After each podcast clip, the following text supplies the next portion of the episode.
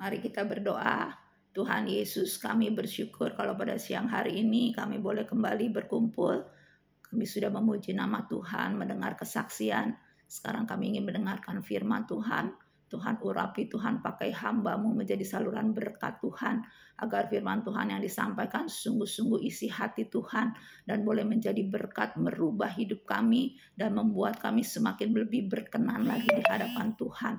Urapi sarana yang digunakan semua tidak ada gangguan. Dan berita firman Tuhan bisa diterima dengan baik. Terima kasih Bapak berbicaralah kami siap mendengarkannya. Di dalam nama Tuhan Yesus kami berdoa dan mengucap syukur. Haleluya.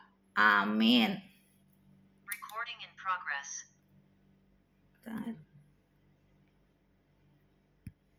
Shalom.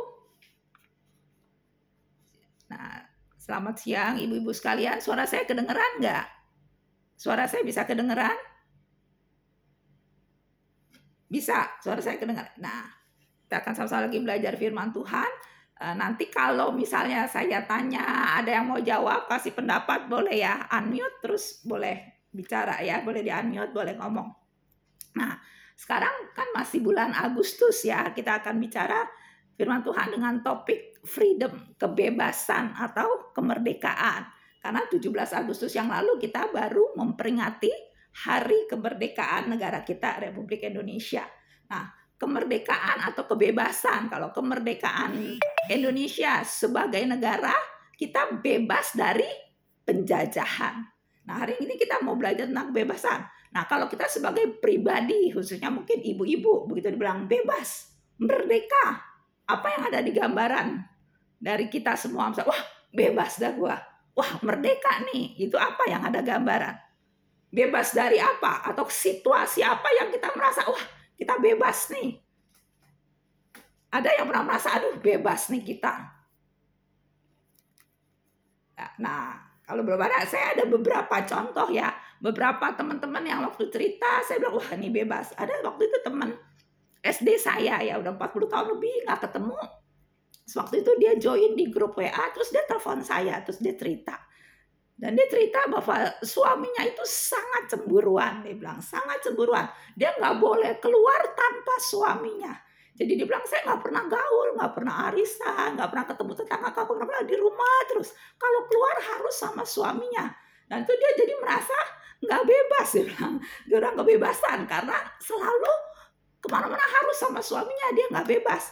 Dan akhirnya beberapa tahun yang lalu suaminya meninggal dan terus dia bilang sekarang sih saya bebas dan suami saya udah meninggal katanya. Cuman ya memang dia nggak punya suami tapi bebas dan saya bisa ke mana aja, saya bisa pergi karena uh, bisa ikut arisan ke tetangga apa katanya. Sekarang dia bebas. Terus ada lagi kasus kedua. Waktu itu waktu Esther masih kecil ya. Waktu itu teman-teman saya masih kecil kita SD kalau ke sekolahan kan mama-mama suka pada nganterin ya kumpul mama-mama ketemu terus ada yang bawa dagangan ada yang bawa baju bawa tas terus waktu itu uh, salah satu mamanya mama teman saya mau beli baju waktu ngobrol aduh pengen beli baju tapi dia bilang apa saya kok beli baju mesti disimpan rapi dibungkus taruh tas begitu pulang langsung ditaruh di laci diselipin di antara baju-baju lain Terus kenapa? Soalnya jangan sampai ketahuan suami katanya. Soalnya suaminya suka ngomel karena dia sering banget beli baju katanya. Jadi suaminya uh, ngomel kalau tadi beli baju jadi dia bungkus terus dia selipin dulu. Ntar kalau udah nggak mau, udah lama baru dia keluar dia mulai pakai katanya. Jadi lu merasa nggak bebas. Kalau beli barang mesti ngumpet-ngumpet kebebasan. Nah ada kalau satu lagi teman saya juga ini teman waktu masih pelayanan terus akhirnya dia nikah dia pindah keluar dan satu kali dia ikut retret balik sama-sama terus dia tanya gimana kamu sama mertua saya lihat kamu ya oke terus dia merasa nggak bebas karena dia tinggal sama mertuanya dia bilang saya nggak bebas saya tinggal sama mertua mertuanya itu resik resik dan uh, bersih jadi nggak boleh kotor rumah dia bilang. Jadi kalau masak dapur tuh lantai nggak boleh kotor. Jadi tengah-tengah masak kan namanya masak emang kadang-kadang dapur kan pada kotor ya. Saya juga ngerasain masak apalagi saya kalau pas masak pulang dari luar suka ciaka itu udah kayak bebek banget di bawah. Nah mertuanya nggak betah jadi dia tengah-tengah masak diambil pel terus dikosrok pelan. Aduh gue lagi masak dia ngepel. Kan begitu kotornya diambil pelan dikosrok Nah, sekarang dia jadi tengah-tengah masa kalau kotor, dia juga ambil malah saya kosrok juga habis ada mertua gua katanya dia bilang gitu.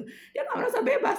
Tapi setengah bebas nggak bebas nanti satu kali kan kalau mertuanya meninggal udah tua ya dia akhirnya bebas juga sih ya atau tapi belakangan dia pindah rumah nggak tinggal sama mertuanya lagi dan memang sih tinggal sama mertua kurang bebas ya saya juga waktu mau nikah saya sudah bilang pas saya sih nggak mau tinggal sama mertua. Saya bilang soalnya mertua saya juga resik dan dia biasa kerja sendiri. Dia nggak pakai pembantu dia kerjain rumah tangga sendiri dia bisa masak pagi-pagi udah bangun. Bilang waduh kok saya tinggal sama mertua? Nggak bebas dah kalau kita mau bangun lebih siang kan nggak enak ya. Begitu bangun ya ampun dia udah masak dia pagi udah rapi kita baru bangun nggak enak banget Ah, puji Tuhan sih, puji Tuhan. Tuhan berkati ya, suami saya udah punya rumah sendiri satu tahun sebelum nikah. Jadi waktu nikah kita nggak tinggal bareng mertua. Dan sampai sekarang ya saya emang bangun paling siang ya di rumah. Jadi saya setiap kali bangun kalah pagi melulu sama suami. Berarti sekarang saya jadi bangun paling siang. Dan contoh terakhir, kalau contoh terakhirnya ada uh, tentang bebas ya, ngomong-ngomong soal bebas. Contoh terakhir waktu itu sepupu saya, uh, sepupu waktu kita ketemu, uh, Toto anaknya lagi hamil 9 bulan, udah mau melahirkan. Terus anaknya lagi itu lagi ngerayu mamanya mau titip cucu. Dia bilang, dia soalnya suami istri kerja. Jadi dia bilang nanti kalau anaknya lahir dia mau titip di mamanya ini. Tapi teman saya sepupu saya ini nggak mau. Dia bilang, apa? aduh enggak deh ntar mama nggak bebas katanya ntar mama nggak ada me time-nya katanya kalau mama mau jalan-jalan nggak ada waktu pribadi mama kalau mama jagain cucu anaknya masih ngeraju. Dia bilang enggak mah dia bilang wah mama pasti sebenarnya si demen nih katanya sama cucu. Katanya kan enak katanya cucu. Pasti sayang deh sama cucu sayang. Masih aja ngebujukin. Mamanya enggak kalau dititipin mama nggak mau. Kalau terus-terusan gitu katanya. Ntar mama nggak punya waktu untuk bebas. Nah, itu beberapa contoh kebebasan mungkin dalam orang. Tapi kebebasan itu semua yang tadi kita cerita itu bersifat sementara ya, sementara kita di dunia ini dampaknya, dampaknya sementara di dunia kita butuh bebas. Kayak teman saya kan suaminya meninggal ya akhirnya dia bebas. Mertuanya meninggal dia bebas atau dia pindah rumah. Nah kalau jagain cucu, nah cucunya udah gede, kita masih hidup ya kita bisa bebas. Atau mamanya berhenti kerja, mamanya jagain setelah bebas. Itu kebebasan sementara. Tapi ada satu kebebasan yang benar-benar harus kita perjuangkan, harus kita miliki, dan harus benar-benar kita punya. Karena kebebasan ini menentukan nasib kekal kita. Menentukan sampai selama-lamanya hidup kita sampai di keabadian. Ada satu kebebasan yang harus kita perjuangkan, kita miliki. Kita baca di Roma 6 ayat yang ke-23. Roma 6 ayat 23 dikatakan, sebab upah dosa ialah maut. Tetapi karunia Allah ialah hidup yang kekal dalam Kristus Yesus Tuhan kita. Jadi upah dosa maut. Jadi satu kebebasan yang harus benar-benar kita perjuangkan, harus kita miliki. Kita harus bebas dari dosa. Kita harus bebas dari dosa. Karena upah dosa maut. Maut itu mati kekal selama-lamanya di neraka. Kalau kita masih hidup di dalam dosa, kita tidak bebas dari dosa, kita akan dapat upah maut, mati kekal selama-lamanya di neraka. Jadi kebebasan terpenting itu kita mesti bebas dari dosa. Itu menentukan nasib kita sampai di keabadian. Kalau kita bebas dari dosa, kita tidak akan mengalami maut. Nah, bebas itu berarti uh, sudah tidak ada lagi. Contohnya seperti ini kan air ya, air air ini bebas dari alkohol. Ya kan, setuju? Air bebas di air ini enggak ada alkohol, tidak mengandung alkohol. Begitu juga kalau kita bebas dari dosa, berarti kita sudah tidak ada dosa lagi, tidak mengandung dosa, tidak berbuat dosa. Supaya kita tidak mendapat upah dosa, maut itu kita nggak dapat. Jadi kita tidak mati kekal, tapi kita bisa mendapat hidup yang kekal. Nah, kita baca lagi di ayat yang sebelumnya, Roma 6 ayat yang ke-11 ya, Roma 6 ayat 11. Demikianlah hendaknya kamu memandangnya bahwa kamu telah mati bagi dosa, tetapi kamu hidup bagi Allah dalam Kristus Yesus. Mati bagi dosa. Kita katakan sama-sama, mati bagi dosa. Satu, dua, tiga. Mati bagi dosa. Mati bagi dosa. Di sini siapa yang pernah lihat orang mati? Ada yang pernah lihat orang mati? Nah, saya rasa semua kalau saya tanya di ibu-ibu udah pernah lihat orang mati ya. Kalau saya tanya di remaja, siapa yang pernah lihat orang mati? Sebagian nggak angkat tangan, mungkin dia masih belum lihat. Tapi saya percaya kalau kita semua pernah lihat. Orang mati itu nggak bisa bergerak, dia diem aja. Mau dikitikin, dia nggak akan merasa geli dikitikin. Diledekin, dia nggak ketawa. Diomelin, dia nggak bales dikatain dia nggak sakit hati, ditabok juga dia nggak bisa bales. Mati, dia udah diem aja mati. Nah begitu juga kalau kita mati bagi dosa, berarti kita sudah tidak bergerak lagi, tidak melakukan, tidak berbuat dosa lagi. Mati bagi dosa, berarti kita udah nggak bisa bergerak, nggak bisa merespon, dan tidak bisa bertindak dosa lagi. Mati bagi dosa. Ya, jadi tidak bergerak, tidak merespon, dan tidak bisa melakukan dosa lagi. Sudah mati bagi dosa. Nah, sebaliknya dikatakan hidup bagi Allah. Kalau orang hidup dia apa? Bisa bergerak, bisa merespon, bisa melakukan. Jadi kita hidup bagi Allah. Berarti kita bisa bergerak, kita bisa respon, kita bisa lakukan apa yang Allah mau untuk kepentingan Allah sesuai maunya Allah. Jadi itu ya. E, singkatnya seperti itu. Jadi mati bagi dosa, hidup bagi Allah. Itu di ayat yang ke-11. Nah, selanjutnya di ayat yang ke-12 ya, Roma 6 ayat 12 dikatakan sebab itu hendaklah dosa jangan berkuasa lagi di dalam tubuhmu yang kuana supaya kamu jangan lagi menuruti keinginannya. Jadi jangan turutin keinginan dosa. Jangan turuti keinginannya. Kita katakan sama-sama. Jangan turuti keinginannya. Satu, dua, tiga. Jangan turuti keinginannya. Pokoknya dosa jangan diturutin. Sekali lagi jangan diturutin. Kalau kita tahu ada orang jahat, dia mau jahatin kita, dia mau celakain kita, kita nggak bakal ikutin dia, betul? Kita tahu orang jahat, ini mau jahatin kita, dia mau celakain kita, kita nggak bakal mau turutin dia. Begitu juga dosa. Dosa itu membawa kita kepada maut. Dosa itu mencelakakan kita. Karena itu jangan turutin. Walaupun kepengen lakukan. Tapi kita tahu itu dosa. Jangan turuti. Itu mencelakakan diri kita. Membawa diri kita kepada maut. Dan merugikan diri kita sendiri. Jadi jangan turuti keinginannya. Ada yang pernah merasa aduh pengen melakukan dosa? Ada gak dosa apa yang aduh pengen banget kita uh pengen kita lakukan dosa? Ada yang mau sharing atau satu? Orang apa? Pernah nggak aduh gue hmm, pengen banget ngelakuin tapi itu dosa. Kita harus jangan lakukan. Contohnya kenapa dosa? Kok orang nyakitin kita? Nyakitin kita kita aduh pengen apa? Pengen bales ya mungkin kita dendam kita pengen bales aduh ada orang ngatain kita atau nyeritain kita di belakang atau nusuk dari belakang kita pengen bales kita pengen samperin, kita pengen ngomelin atau kita pengen uh, kalau klarifikasi baik-baik boleh, tapi kalau untuk dendam kita tahu itu Tuhan bilang jangan, jangan balas kejahatan dengan kejahatan. Tapi kita pengen pengen dendam, jangan turuti, jangan turuti. Ya ingat, jangan turuti keinginannya. Karena kalau kita turuti, kita yang bodoh sendiri, kita yang mencelakakan diri, membawa diri kita kepada maut yang menjadi upah dosa itu ya. Jadi jangan turuti keinginannya. Nah, di ayat yang ke-13 selanjutnya dikatakan dan janganlah kamu menyerahkan anggota-anggota tubuhmu kepada dosa untuk dipakai sebagai senjata kelaliman. Tetapi serahkanlah dirimu kepada Allah sebagai orang-orang yang dahulu mati tetapi yang sekarang hidup dan serahkanlah anggota-anggota tubuhmu kepada Allah untuk menjadi senjata kebenaran. Jadi jangan serahkan anggota tubuh kepada dosa. Jadi jangan diserahkan kepada dosa anggota tubuh kita. Semua anggota tubuh kita. Karena kita juga udah mati buat dosa. Jadi anggota tubuh kita juga sudah nggak bisa berbuat dosa lagi. Kayak orang mati mulutnya udah nggak bisa ngomong. Jadi kalau mulut kita udah mati buat dosa. Udah nggak bisa ngomong yang nyakitin orang. Udah nggak bisa ngomong yang melukai orang Udah nggak bisa ngomong untuk ngomel-ngomelin orang, untuk ngata-ngatain orang. Udah nggak bisa karena udah mati buat dosa. Orang mati mulutnya nggak bisa ngomong.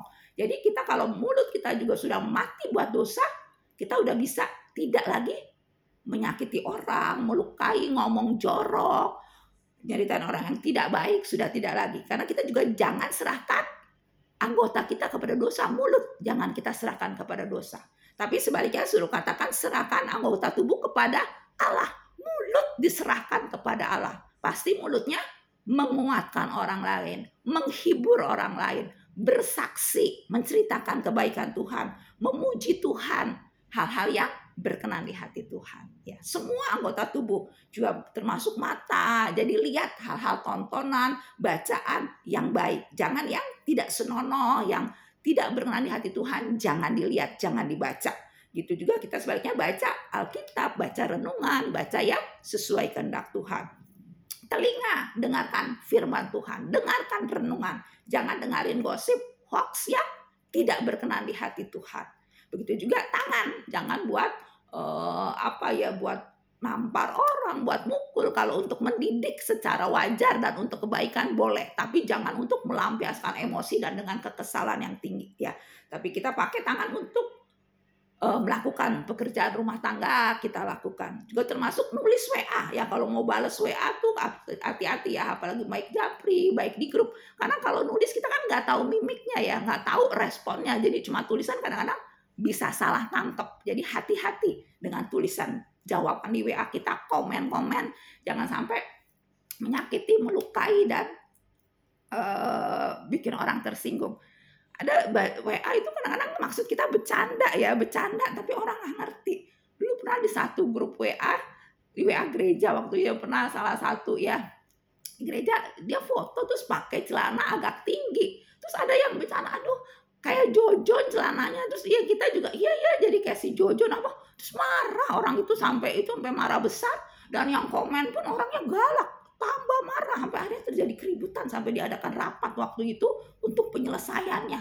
Karena kebetulan yang diledekin itu ya cukup tinggi dan dia tersinggung. Dan yang meledek itu pengurus yang juga uh, orangnya keras dan berani melawan sampai akhirnya terjadi keributan sampai sampai dipanggil sampai ada rapat sampai marah besar. Waktu itu sampai cukup panjang kasusnya ya. Gara-gara nulis WA komen aduh celananya kayak Jojon gitu ya. Jadi hati-hati ya di dalam kita menulis atau melakukan apa pun juga.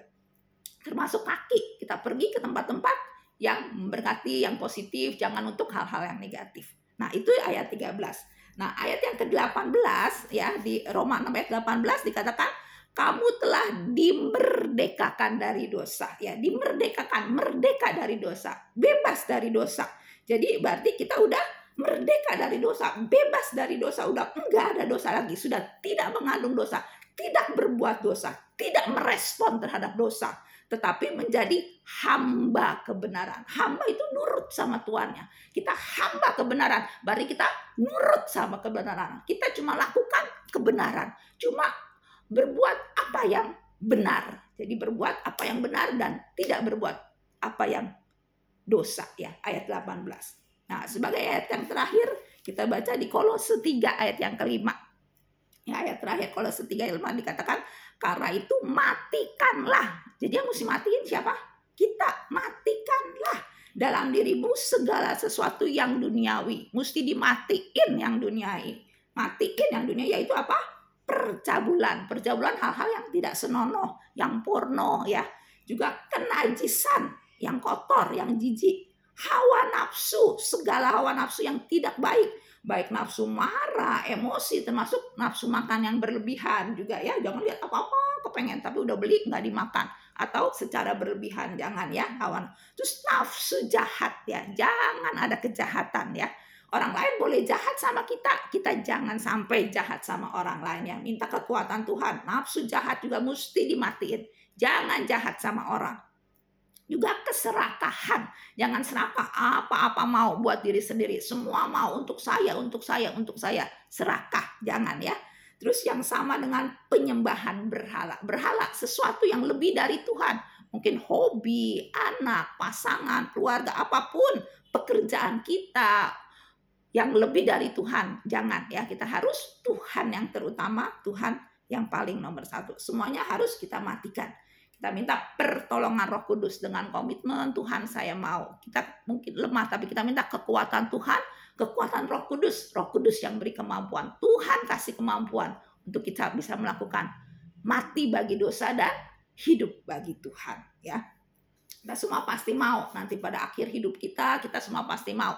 Waktu di akhir hidup kita, kita mendapatkan upah hidup yang kekal ya, bukan maut, bukan mati yang kekal Nah, karena itu selama kita masih hidup, sekarang masih ada kesempatan, kita nggak tahu berapa lama kesempatan kita, kita mau sungguh-sungguh, sungguh-sungguh kita mau hidup bebas dari dosa, mati bagi dosa. Jangan lakukan dosa sekecil apa pun, sehalus apa pun, semenarik apa pun, sekepengen apa pun kita lakukan dosa, jangan turuti. Kita mencelakakan diri sendiri, kita membawa diri kita kepada maut. Kita yang bodoh sendiri, jangan lakukan dosa sekecil apa pun, sekepengen apa pun, so dalam kondisi apa pun jangan lakukan. Kita minta Tuhan, minta Roh Kudus mengendalikan hidup kita.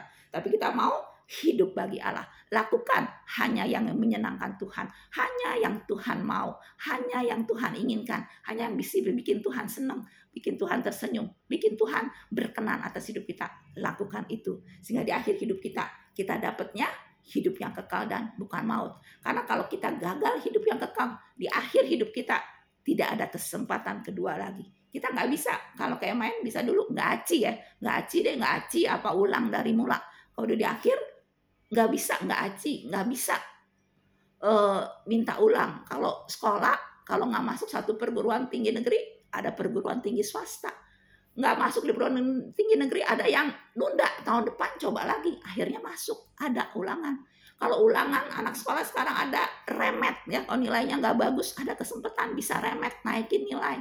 Bisa hair dulu zaman kita kuliah dulu saya hair ada kesempatan tapi kalau ini di akhir hidup kita, kalau kita udah dapetnya maut, tidak ada kesempatan kedua, tidak ada her, tidak ada remet, tidak ada lagi kita bisa ngulang.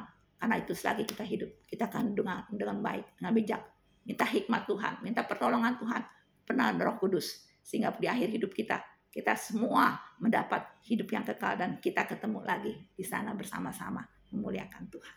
Amin buat kebenaran firman Tuhan. Tuhan Yesus memberkati. Mari kita berdoa. Tuhan Yesus kami bersyukur buat kebenaran firman Tuhan. Kami kembali diingatkan. Kami semua yang hadir kami mohon untuk kami boleh sungguh-sungguh hidup bebas dari dosa, merdeka dari dosa karena engkau sudah mati, kau disalib untuk menebus dosa kami biar kami tidak sia-siakan kemerdekaan, kebebasan yang Tuhan sudah anugerahkan. Itu harus terus kami perjuangkan untuk kami boleh mati buat dosa. Kami tidak melakukan dosa sekecil apa pun, semenarik apa pun, seingin apa pun kami tidak lakukan dosa karena itu membawa kami kepada maut dan mencelakakan diri kami sendiri. Tapi biarlah kami mau hidup bagi Allah, hanya melakukan melakukan, merespon dan bertindak apa yang menyenangkan Tuhan, apa yang sesuai kehendak Tuhan, apa yang Tuhan mau. Dan hidup kami boleh berkenan di hati Tuhan sehingga pada akhirnya kami akan memperoleh upah hidup yang kekal dan bukan maut. Terima kasih Tuhan, kami mohon kekuatan Tuhan, kami mohon pertolongan Roh Kudus memampukan kami, Roh Kudus mampukan kami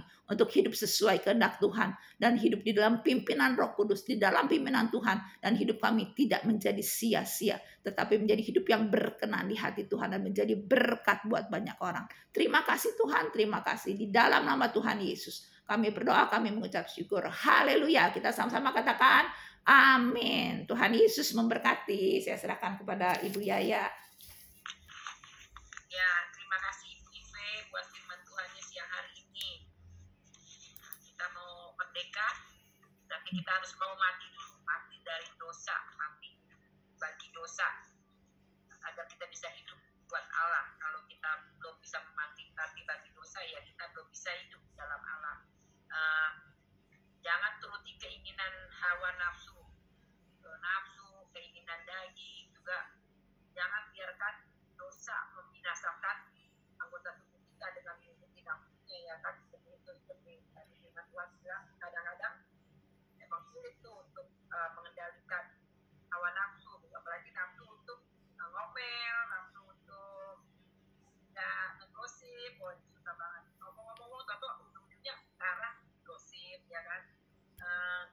the society.